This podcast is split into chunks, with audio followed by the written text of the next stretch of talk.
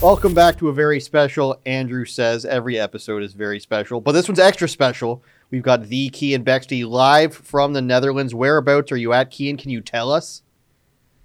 I am east of Amsterdam. I can't pronounce a single town in the country, so I'm not going to uh, try. But yeah, just about two hours east of Amsterdam right now.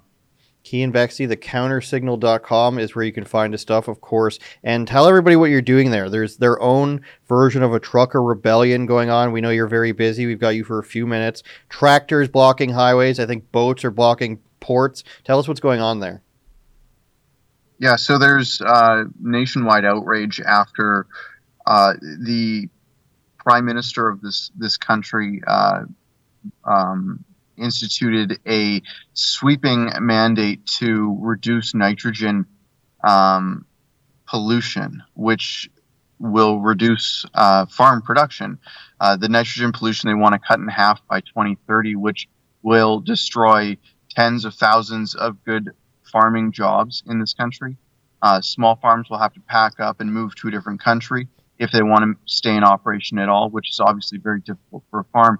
Uh, so these farmers have taken to the streets, the roads, and grocery distribution centers to blockade everything that they can to show people what it will look like when they're not in operation anymore.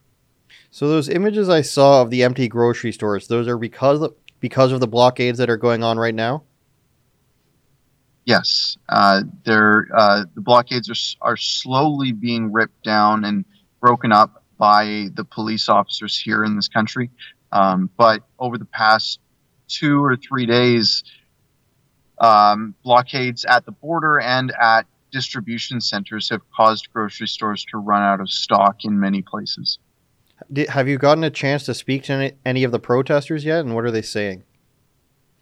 Um, so far, uh, I'm yet I've yet to speak with someone in person who can speak English. Um, the ones that I have been speaking to online have slowly disappeared over time. Uh, over the last couple hours, um, six to six to ten hours, they have just gone dark, and I'm not sure exactly why that is. If they've been arrested by the police or what, I hopefully will get an answer on that soon. Um, but the police have made a lot of arrests over the last little while here. So uh, once they get bailed out and are able to speak to the media again, we'll see exactly what happened. Keean, as you're aware and as you covered, we saw a lot of this commercial stoppages in Canada earlier this year, Coutts and the Ontario Michigan border, um, or New York border, excuse me. And do you, th- what's your opinion on this? Do you think that at some point the citizens have to step up and say enough? Or do you think that you know, blocking a border, for example, or blocking these commercial motorways is unnecessary? Do you think people should be hitting the voting booths instead to make sure that their politicians don't institute things that, you know, put in these carbon initiatives? How do you feel about that position? I'm not going to say what they, they should or shouldn't do. I'm just here to share their story uh, fairly because mainstream media isn't doing that. You you know as well as I do. They didn't do it for the Canadians, and they're not doing it for these farmers either. Uh, what I do see is very similar sentiment between those protesters and these protesters. They're saying very similar things. They're frustrated with uh, globalist policy that's been dictated by the World Economic Forum, by Klaus Schwab. They're frustrated by these liberal elites from the big cities deciding uh, how they can manage their business, if they're even allowed to do business. As you remember, the convoy uh, in Canada, they were being shut down. They were told they had to uh, turn off, turn turn the keys off and step away from their trucks if they were unvaccinated.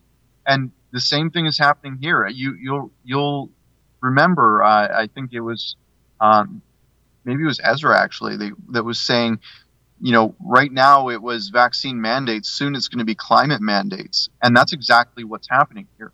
It's climate mandates. They say they need to reduce nitrogen pollution by a certain amount. So you're allowed to farm, you're allowed to farm, but not you, not you, not you, not you.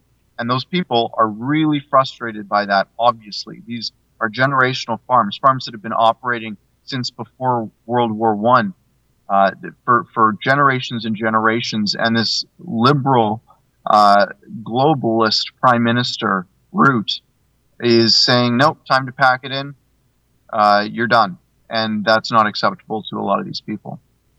Keean, I think you're the first guy there in any of the real like Western media.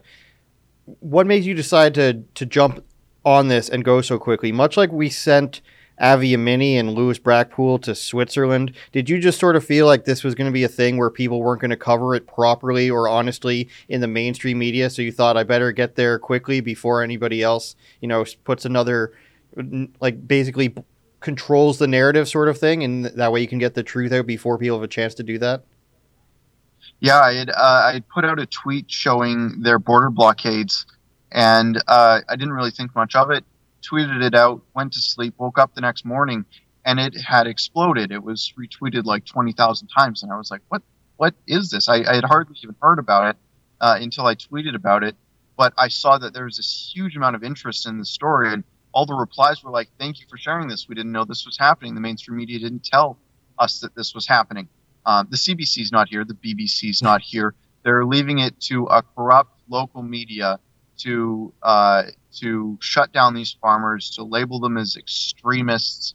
Uh, but it's not extreme to want to keep your farm. It's not extreme to want to keep a job. So, you know, when I saw that response, I knew, you know, a good story for us uh, there's a few parts to it, but the main part of it is that people are desperately interested to know what's going on, and the second part is the mainstream media is purposefully ignoring it or maliciously lying about that, and uh, everything sort of crossed over perfectly here. So that's why I decided to come out. It was it was tough to get here. Um, you need to be vaccinated and boosted to get into this country, but luckily the Canadian embassy saw fit to grant me. Uh, it's uh, weird diplomatic document, but they, they granted me access to the country to do this journalism, which I appreciate. I don't think Justin Trudeau would have done that for other people during the, the Freedom Convoy, but I guess that's the one positive that I've seen from this government so far. Now, do you predict anything when you come back to Canada? You were notoriously put in the, the COVID hotels upon your return here from a, a reporting trip. Do you predict any trouble given to you? And follow up question to that, and then I'll let you go. Have you thought about leaving Canada yet? I know there's a lot of people who are doing reporting a lot of, or sorry, doing a lot of reporting around the world who are going and visiting to cover stories places and they don't want to come back to Canada because, you know, we still have all these rules in place even this far down the line. We're up there with like China and, and North Korea and such, and it's going to at least September still.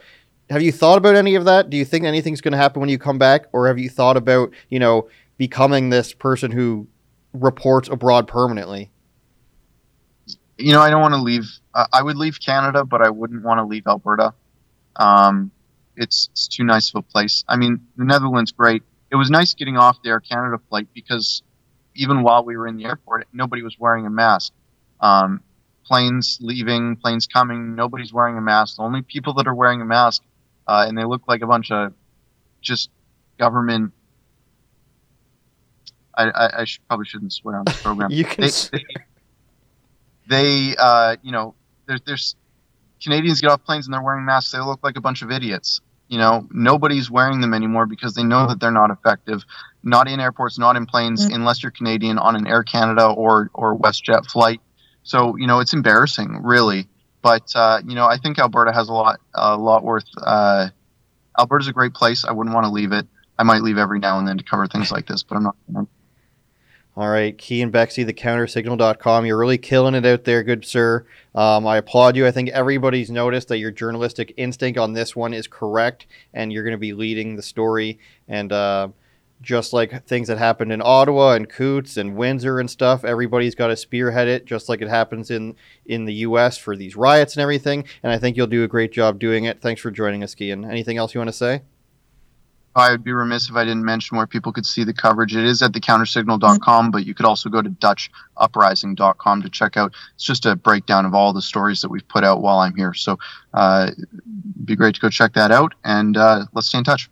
All right. Thanks a lot, Keean. Have a good one. Stay safe, okay?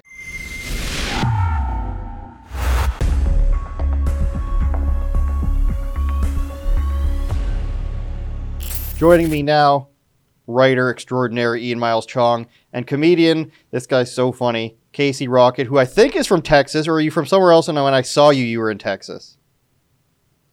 Uh, I'm from Atlanta, Georgia. Oh, yeah, okay, okay. I'm from Atlanta, so yeah. How would you describe yourself, Casey, as a comedian? Very spastic, um, energetic. Uh huh. Yeah, that sounds about right. Yeah, it sounds good to me. yeah, energetic, We'll throw up some riff clips. energy. Yeah, he's. Yeah. I just I don't know. So it's on this show for those who don't know called Kill Tony. It's a podcast where they have stand-up comedians come up and do a minute.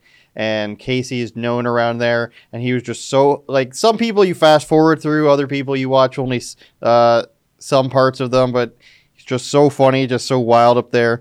And I want to get into, I want to bring him on to get him into the ecosystem of you know hard hitting politics. um, so the first thing I want to talk to you guys about was we're seeing a lot of stuff right now um, that I want to mention from female celebrities starting to talk about how you know how there's a lot of issues around transgender things and how uh, they they're they're kind of tired of this whole um, idea that their spaces can be taken. Usually, athletics is what comes up first. And I wrote down Bette Midler was one, and she's usually you know a little bit uh, a little bit out there. And now even she's saying that. You, you you can't be taking away women's spaces. You had this uh, form. People probably don't remember Macy Gray, but maybe they do. She was on Piers Morgan talking about how you can't just get surgeries and become a woman. It's a whole experience.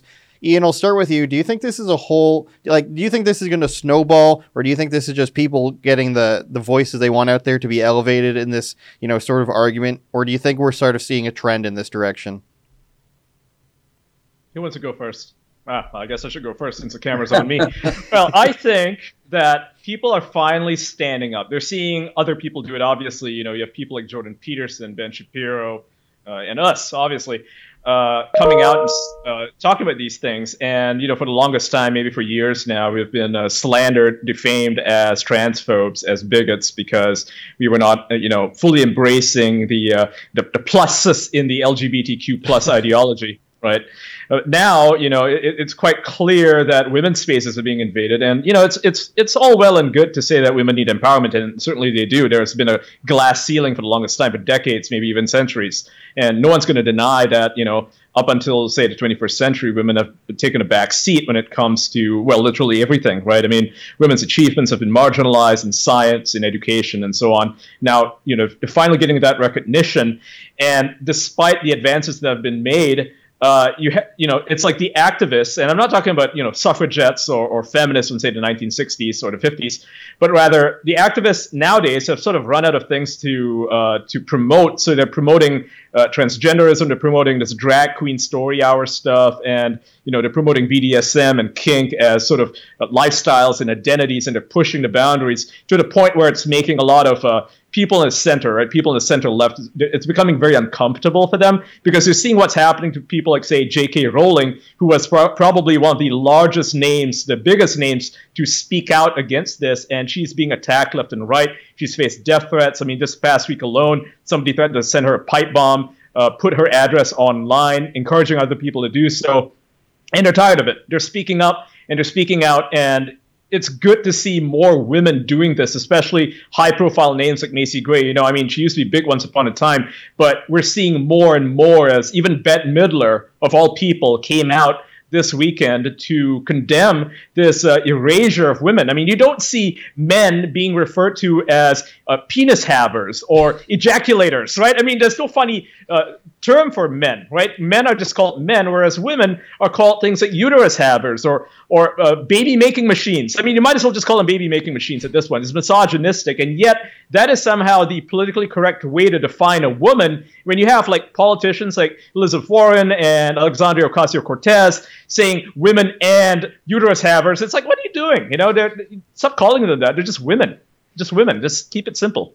Casey, do you think there's a pressure in entertainment industry to sort of go with whatever is the majority opinion basically on mainstream news and social media and everything or do you think there's more of a leniency now to people who just want to have their own opinion no matter how wild that may be Um, uh, a pressure. In, in what sense to be like politically correct? Is that what you're asking? Uh, yeah, in some ways, but in you know, in stand up and things like that, it's sort of its own little little bubble. You know, I mean, as far as like, there's a lot of things that just don't really leak into the into the stand up world. You know, I think it's one of the last places where people kind of don't really worry about the things that they're saying as much. I think uh, PC culture and things like that don't really affect stand up as, as much as people think they do. Mm-hmm. Um, uh, you know, I don't know, man, if I'm really the right person to be asking about any of this. I kind of just go on stage and talk about drinking Robitussin and stuff. So I'm not, I'm not, I'm not quite sure how well versed I am in any of this. This is why you're shit. To make me seem funnier, to make my program seem funnier. Um, do you does any of that i guess you kind of answered it but does any of that stuff sort of like leak into people and i know it happens in here here in toronto. Maybe it doesn't happen as much in georgia and texas. Uh, the comedians i talk to here say it happens where it sort of leaks in where people don't want you to tell jokes about certain things. But if i'm hearing you correctly you're saying it, it doesn't really take an effect on comedians in, in your area at least where you feel pressure to not tell jokes about certain things oh it's not uh, texas is really really weird. Texas is a yeah, the comedians really don't care what uh in other parts of the country. So I lived in Boise, Idaho for a while, and you'd think uh, Idaho is a really you I, you would think it was a liberal place, but it's really really conservative. So in that place, yeah, there was a lot of things you couldn't joke about. Um, a lot of things. But in Texas, you'd be shocked with some of the people talk about uh, any given open mic, it's like a free for all. So it really, there's certain areas where that happens. Seattle is really conservative as far as material you can talk about, and you'll get like blacklisted if you talk about certain things, but not in Texas. No, we all talk about you know whatever, man. Freaking putting Vicodin in your dick hole, dude. It's a good time. uh, I don't know. so you live in Texas yeah. now? Yeah. And did you? Yeah, move- I live in Austin. Yeah, I've lived all over the place. Did you move out there for the whole comedian boom, or were you already there? No, I moved out here for the boom. I lived in my car for a while. I I, uh, I lived in a I was in Idaho, so I'm from Georgia. And I moved out here like a year ago. Uh, yeah, for the whole boom uh, with Joe Rogan's club and everything, which hasn't opened yet. But yeah, there's just a lot of comics moved out here and stuff like that. It's it's like the Wild West right now. It's a, it's a free for all out here. It's really fun. A lot of crazy stuff going on. But uh, yeah, I think most people, if they spend a couple days at open mics, they would be shocked that uh, the PC culture really doesn't. That whole argument really is not hardly affecting anything right now. Well, I'm glad yeah. to hear it. Um, it's not true in New York City, where you know if you make jokes like that, or even in Miami. I know a couple of uh, comedians in Miami, like Esther Ku. You should have her on the show, by the way. Uh, they can get canceled. They can literally get canceled for talking about trans issues if they talk about, you know, uh, the former the actress uh, formerly known as Ellen Page, who is now Elliot Page. If you make a joke about Elliot Page, then you're screwed. You know, I mean, all they have to do is post uh, some of your material on social media, and you're getting blacklisted from the clubs, and it's it's that bad in some places, unfortunately. Yeah, let's talk about that. Um, Dave Rubin or Jordan Peterson got suspended from Twitter for referring to Ellen Page is Elliot Page, and then Dave Rubin got suspended for saying that Jordan Peterson got suspended, even though he didn't mention the name Elliot Page. We're dead naming here. This is very serious offense on Twitter. Yeah. I think. It's uh, as bad as genocide. mm-hmm. Ian, I thought we were the getting. A, I thought we were getting away from this with the whole Elon thing. I thought things were supposed to be getting better on Twitter. I mean, he hasn't taken the company over yet. For the first, uh, you know, first month, I would say I definitely saw huge growth uh, on my platform. A lot of people did, I think, when Twitter started, uh, you know, uh, scaling back on its moderation policies. But I see that Twitter's back to its old, you know, its old roots, and it started banning people again, suspending people again for just uh, minor infractions. And so, you know, it's kind of hard to tell what's really going on at Twitter. I hope that the uh, the deal has not fallen through. I hope that you know he, like he has expressed that uh, he will be going through with it. It's just taking a lot of time, right? So I think we're just going to have to wait and see what really happens. But for the time being, now it looks like Twitter is back to enforcing its very strict uh, well, I wouldn't say strict, right? It's very one-sided uh, speech policies that prevent you from dead naming or misgendering. I mean, you can totally celebrate uh, sending a pipe bomb to J.K. Rowling. That's not going to get you banned. But the instant you dead name someone, that that's it for you. You know, your account is getting locked. Casey, how much of an emphasis do, are, are comics using or putting on social media these days? I don't, I don't see nearly I don't see nearly as many on Twitter anymore. I mean, Ryan Long just got uh, deleted off of TikTok, I believe, and I don't think he puts anything worse out there than anybody else does. Is there? Do you still think there's a big reliance on social media to get your your act out there, I, even if it's in these short clips like on Instagram and stuff?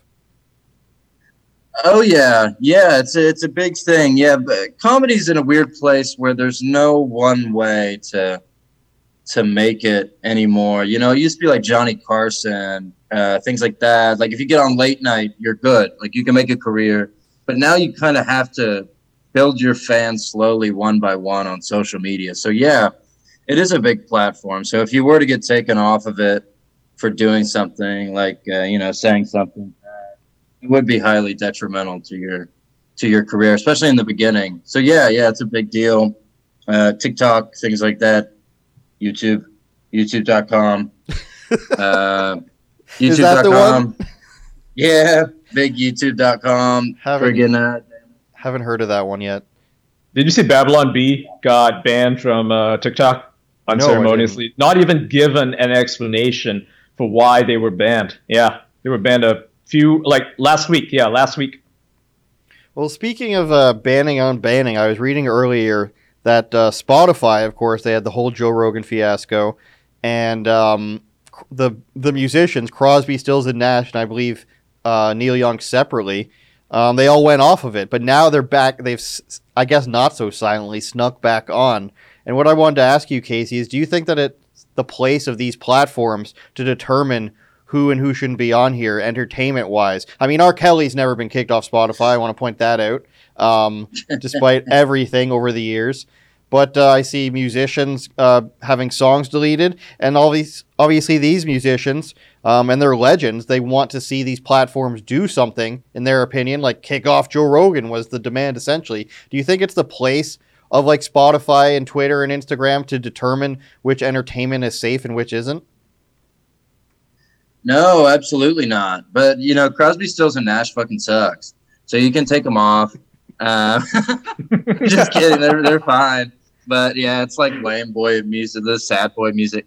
I'm just kidding. I like it. Uh, uh, yeah, man. Whatever. Uh, yeah, I definitely think that's a. Yeah, that's an injustice. What? Why did they take them off? Crosby, Stills, and Nash. Oh, they left because Spotify didn't Oh, they ban Joe left. Rogan. Yes, yes, Oh. yes. And yes. now they're and back. Then, What a bunch Like- of cucks. yeah, bunch of beta cucks, man. Unbelievable. And Joni Mitchell left too, right? Some other people I've Yeah. seen this happen.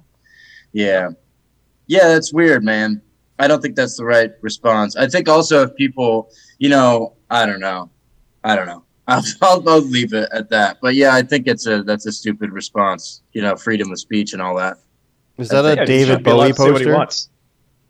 Yeah, David Bowie's hanging out back there, freaking chiefing a damn big cigarette. Yeah, a lot of fun stuff in here. Scatman John's back there. You see a little Scatman. I love Scatman John. Yeah, I'm very familiar with Scatman John. Uh, I don't Yep. see it. Okay. Where is it? it's bit, bit below his finger right Right there. there. Yeah. Oh, okay, I see it now. That's a very odd way to point, just below my I- finger. I know. I was trying to figure out directionally on the camera how it was working, but Casey, who do people say that your act or your personality remind them of as we look at your torso? uh, um, I just fucking pat my belly, man. I don't know, dude. I hear a lot of a lot of things. A lot of people say Theo Von, but I don't think I'm that close to Theo Von. I love, love No, Theo there's, Von. there's not Um, enough twang in your voice. Yeah, yeah, I agree. Yeah, I'm. Yeah, I, I met him a couple months ago. Did a show with him. He was really nice. But yeah, that Eric Andre. People say Eric Andre. Um, I like Brody Stevens a lot, who was an LA comic. So I think I would be most like him. But I don't know, man. I'm just trying to do my thing. Freaking talk about damn Jar Jar Binks. Have fun with boys. Talk about Scrappy Doo a little bit. What's the uh, Jar Jar Binks joke? Is Unless that was just made up right now. Uh, most of the things I do don't really have a joke. It's just me. I'll talk about it a Yeah. little bit.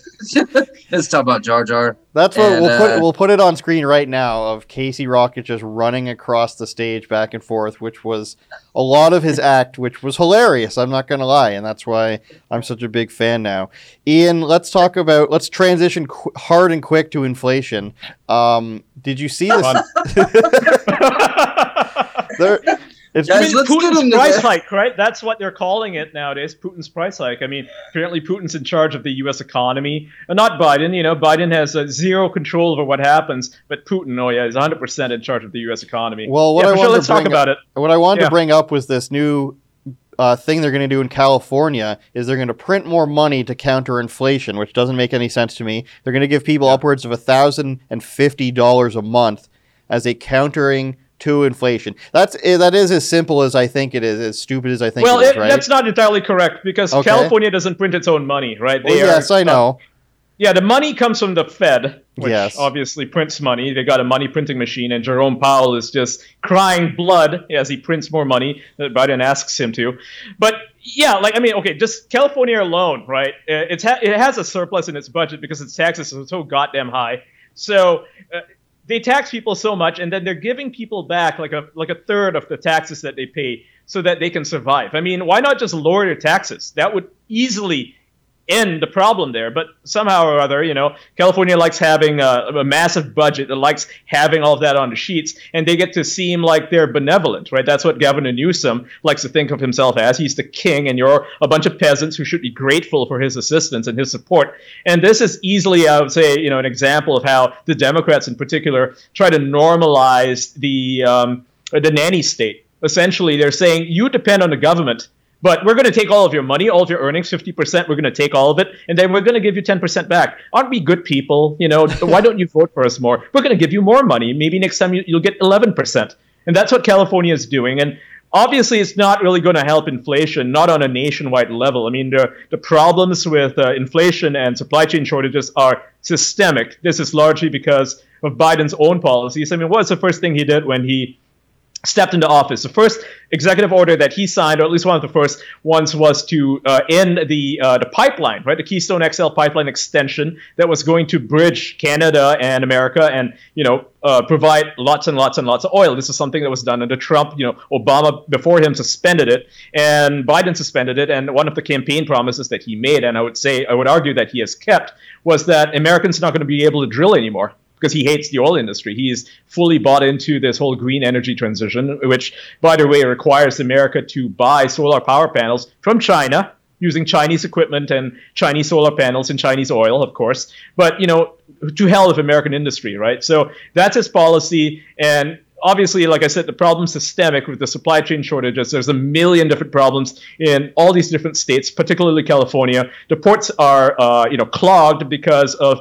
and uh, of pro-union rules, and you know, it'll take me hours to get into that. So I'll just say that the problem is definitely a, a local issue that's not being addressed. I mean, did you know that America doesn't really have a sort of a, a collective system that allows all these different ports and ships to communicate with each other? Like in other countries, say Turkey or uh, the Netherlands, which all rely on on uh, freight travel, right, on, on, on port, on trading. They have like a, a, a centralized system that enables them to communicate their logistics. America doesn't have such a system, and instead of developing systems like that, they're not interested in doing any of it. And so now they're wondering why is everything, you know, clogged? Why are there not enough workers? Is it anti-union rules or pro-union rules that are causing this? Definitely, you know, it's it's a it's a blockading of Russian ships which provide crude oil that is used by the American oil industry to refine oil. They don't have any access to that anymore. Instead, they're having to import it from China, which imports it from Russia. And it's like you're making these countries richer while you're bankrupting yourselves, and then you're putting more and more restrictions on Russia, and then saying it's Putin's fault that this is Putin's price hike. It's ridiculous. Nobody buys it. Nobody industry buys it. Jerome Powell doesn't buy it. But you know, Biden just goes on stage and he just keeps repeating the same lies over and over. And what did he do last weekend? He said that people who own these uh, uh, uh, gas retailers, you know, like the gas stations, they need to reduce the prices. Never mind the fact that they're making, you know, like very little on the margins when it comes to profit. Like it's a kind of a loss leader, really. I mean, most of the money that they make comes from selling groceries, from drinks. You know, it's not from the oil. So this ask is ridiculous. This guy, you know, he's just out of control. And watching uh, America's economy just go to hell like this, even though there's a million experts telling you do the opposite of this. He's like, no, we're going to stick to the green energy plan, and we're going to keep blaming everybody but ourselves because our policies are going to work. Just trust it. Don't question it. Casey, you're wearing a pearl necklace. How is the economy hitting you? well, uh, well, buddy, as you can see, times are good. I'm fucking, I'm flourishing. I got a I got a damn treasure chest full of gold bullion and uh, little little teeny tiny pearls. I prefer the small ones so I can eat them after I get tired of them.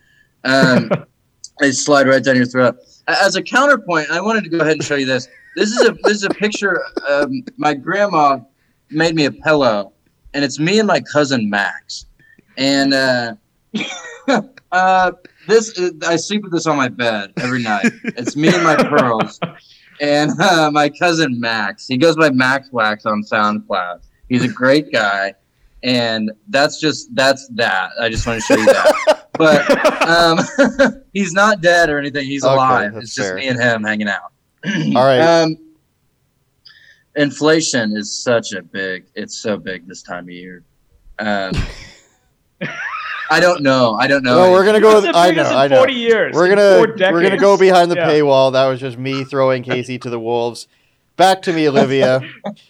RebelNewsPlus.com, everybody. We're going to go for one more segment behind the paywall with Casey Rocket and Ian Miles and Cheong, all three of him. And we're going to talk about haters and hecklers in our one of our favorite segments, my favorite segments. We're going to talk about that. So, RebelNewsPlus.com, just $8 a month. You'll save two months if you go for the full year. You get all the shows, including this one, and all the extra segments. See you there. Casey is heckling I feel like it's it, it's not around as much. You used to see how much um, people would profit, quote unquote, off YouTube videos of hecklers. Joe Rogan uh, made it famous for a while. Carlos Mencia, all that stuff that happened. I do see David Lucas putting up videos of hecklers a bit, but has it overall, since you've been in the game, gotten worse, gotten better? Are people learning their lesson about that they're going to be on YouTube if they're hecklers, or does the drunk person in the audience just not care? Yeah, I think it's uh, a. I think it's always been there. I think it's something that will always be there. I do think it is getting a little worse, but you know, there's certain nights where you know there's going to be hecklers. If you're doing a late show, Thursday, Friday, Saturday, particularly Saturdays, like if you're doing a 10 p.m. or an 11 p.m. show, there's going to be people who shout shit out. Yeah, I don't think it's going the opposite way. I don't think people are being quieter. If anything, I think it's getting worse. Um, Why do you think that is? I I don't know. I think people are. I don't know. They see it like in the news and they see it in videos and they think that it's something that happens. So why not? Like, why can't they do it? Um, I, clout, I, yeah, they want to be a part of it, and they think that. yeah, I, I've even I've seen some Joe Rogan shows like at Vulcan here in Austin, and he'll still, you know, sometimes people yell stuff at him, which is completely wild. That's such a wild thing to do. Yeah, some woman, I never get heckled because I mostly just, you know, whatever, dude. I'm up there talking about Grimace and stuff. Fucking Grimace looking yeah, thick was, as hell. Hold on, let's pause there because that was one of the funniest. one of the funniest, and we'll throw this clip up. I know we're just going to be throwing up a lot of his clips, but Casey just has a picture of Grimace with him, and I hope I'm not blowing up your set here. But he just no, you're good. Carried around a picture of Grimace. Wasn't even going to mention it until it was brought up by the hosts. oh my god. Anyways, you were saying. Yeah, I have a bunch of. No, that's the thing. Like, I'm kind of. I consider myself to be an absurdist, so nobody ever shouts stuff at me because what would they even shout? Like, there's no you know, I'm too, I'm in my own little world. But yeah, lately, the past couple months, yeah, people people will even heckle little old Casey Rocket with my freaking stinky little nipples and my pictures of Grimace. it's truly hitting home for me in ways I've never imagined. Truly heartbreaking. Ian, you'll know better than me about Twitter, like morons. I feel like it's gotten lesser. Like there's not even people anybody making any attempt at arguments anymore. I mean, oh, one yeah. per, one person today, I'll give you an example, set, tried to make fun of me by saying I'm not on basic cable, which there are no Canadian news channels on basic cable, and they thought that was an insult. Is it getting, same to you basically, and is it getting better or worse, the same? How do you feel about it? Because I know you get a lot of guff where I don't think that it's. I get a lot of haters. Yeah, so I would say that you know a lot of people make the mistake of arguing with extremists, and if you go by uh, the Bayesian equation, you know, why am I bringing up mathematics? But yeah, the Bayesian equation, just stick with me here, okay? So it, it says something like, you know, 99% of the time you're going to meet someone who's like in the middle, right? Somebody you can have a, an argument with, a discussion with that you can convince because they're not 0% or 100% on any given situation. And in those uh, conversations, you can very easily have a normal conversation. However, there are people who are extremists who, you know, you cannot change their mind one way or another. Like some people uh, completely oppose the idea of abortion, just 0% abortion, and other people are saying 100% abortion. You should have uh, abortions at, you know, at elective, like elective abortions up to nine months, and there's no way to convince them otherwise.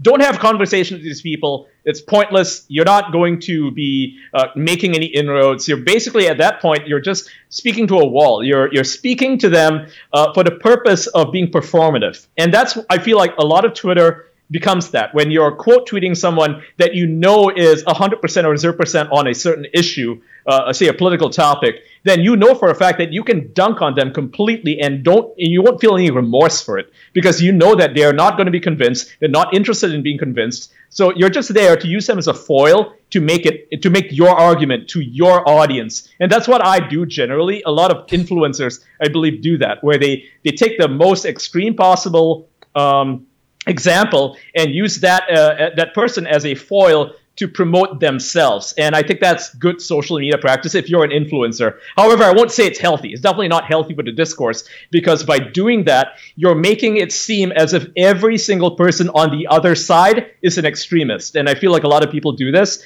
Uh, this is why social media in general, not just Twitter, not just Facebook, but also YouTube, Instagram, TikTok, we have a tendency, the influencers have a tendency to do this because it's popular, it's sensationalistic, but it's not healthy. And that's why I feel like if anything, everything is just getting worse, just a lot worse. There's nothing healthy about it. And I feel like Twitter as a medium, which only allows for 280 characters, previous it's 140, which is even worse, only pr- permits people to have these kinds of short form conversations where you are rewarded for being pithy. You're not rewarded for being uh, overly, you know, if you have to over explain everything, then you've lost. And Twitter does not reward you for having long form explanations. It rewards you for being smart, quick, and witty and it's as a result of that, it's people having sword fights, insult sword fights, so to speak. So definitely getting worse in that regard. Although I will say uh, it's it's comedy for a lot of people. It's definitely comedy for me. It's a clown world. Just logging onto Twitter and seeing the funniest takes. You know, people just burning each other left and right. It's it's just funny to me. Yeah. The wise words of Ian Miles Cheong. Casey Rocket, final words to you. Let everybody know where to find you. Um. Uh, yeah, you can find you can find me on. Uh, I just wanted to slip into something a little more comfortable. Uh, you can find me on a uh, Patreon.com uh, backslash Casey Rocket. I have a bunch of fun stand up videos on there, and Instagram Casey Rocket, and YouTube. All right, thanks Casey for Rocket. joining us. Yeah, so Ian just Casey Rocket. Thanks okay. for having me. Ian Miles Cheong still gray on everything, I believe. Catch him on Rebel yep. News, catch him on all tons of websites and Twitter extraordinary. Full screen on Casey, please, before we go. Let's give you 30 seconds to do whatever you want, Casey, before we get out of here. This is one of my favorite gourds that I have in my entire room. I, as, as many of you know, I have two gourds. And I keep this gourd by my bed because it has a little bit of black mold on it. So I feel like it's making me stronger building antibodies. And this is an empty uh, thing of garlic salt I keep by my bed to keep away vampire. They cannot tell this. They can't stand the smell of vampire. This is one of my favorite movies from Dusk Till Dawn. Also about vampire. Oh, I love that movie, by the way. That movie's about feet. I love it too.